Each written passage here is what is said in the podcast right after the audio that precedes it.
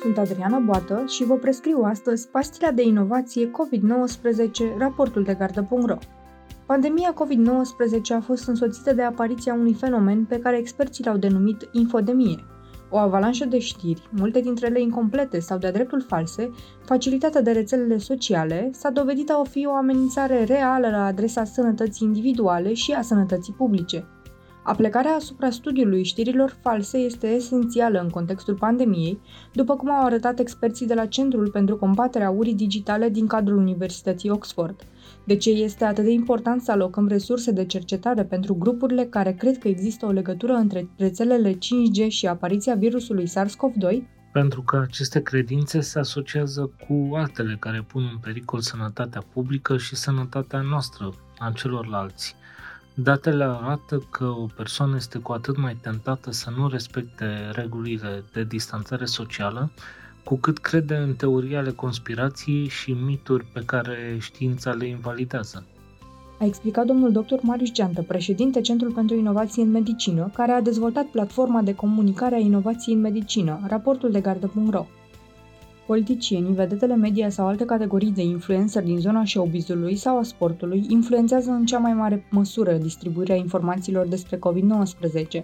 În același studiu al Universității Oxford se arată că aceste categorii sunt responsabile de aproximativ 20% dintre postările de pe rețelele sociale, dar engagementul este de aproape 70%.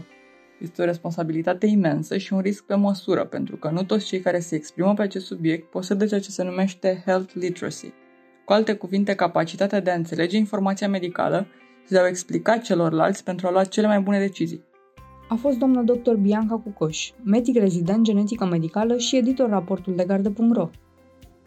Disecția știrilor false despre COVID-19 realizată de Reuters Institute arată că doar 40% dintre acestea sunt știri false 100%. Cele mai multe știri false apar prin combinarea și recombinarea unor informații corecte, dar incomplete sau parțial explicate, scoase din context și simplificate până la ceea ce în limbajul curent se numește pacienteză. Nu este deloc greu să recunoașteți aceste știri. Sunt acele știri care anunță zilnic sau de mai multe ori pe zi că există un vaccin sau că s-a descoperit un tratament sau că românii sunt mai rezistenți decât alte popoare pentru că au fost vaccinați anti-TBC sau, mai mult, că au o anumită modificare genetică moștenită de la daci care ne-ar proteja de infecția cu SARS-CoV-2. Lucrurile nu stau nici pe departe așa însă. Știința medicală, deși are o viteză mult mai mare în contextul pandemiei, nu este încă în punctul în care ne poate da prea multe răspunsuri.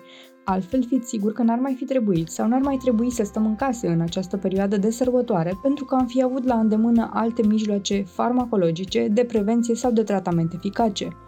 Pandemia COVID-19 nu este un sprint, ci un maraton – pentru prima dată în istoria umanității suntem cu toții aliniați în aceeași poziție pe grila de start în cursa cunoașterii. Învățăm împreună în fiecare zi despre virusul SARS-CoV-2 pentru a aplatiza curba epidemiologică și pentru a escalada curba de învățare despre COVID-19. Doar așa ne putem vaccina împotriva știrilor false și suntem pregătiți să luăm cele mai bune decizii legate de sănătatea noastră și a celor dragi.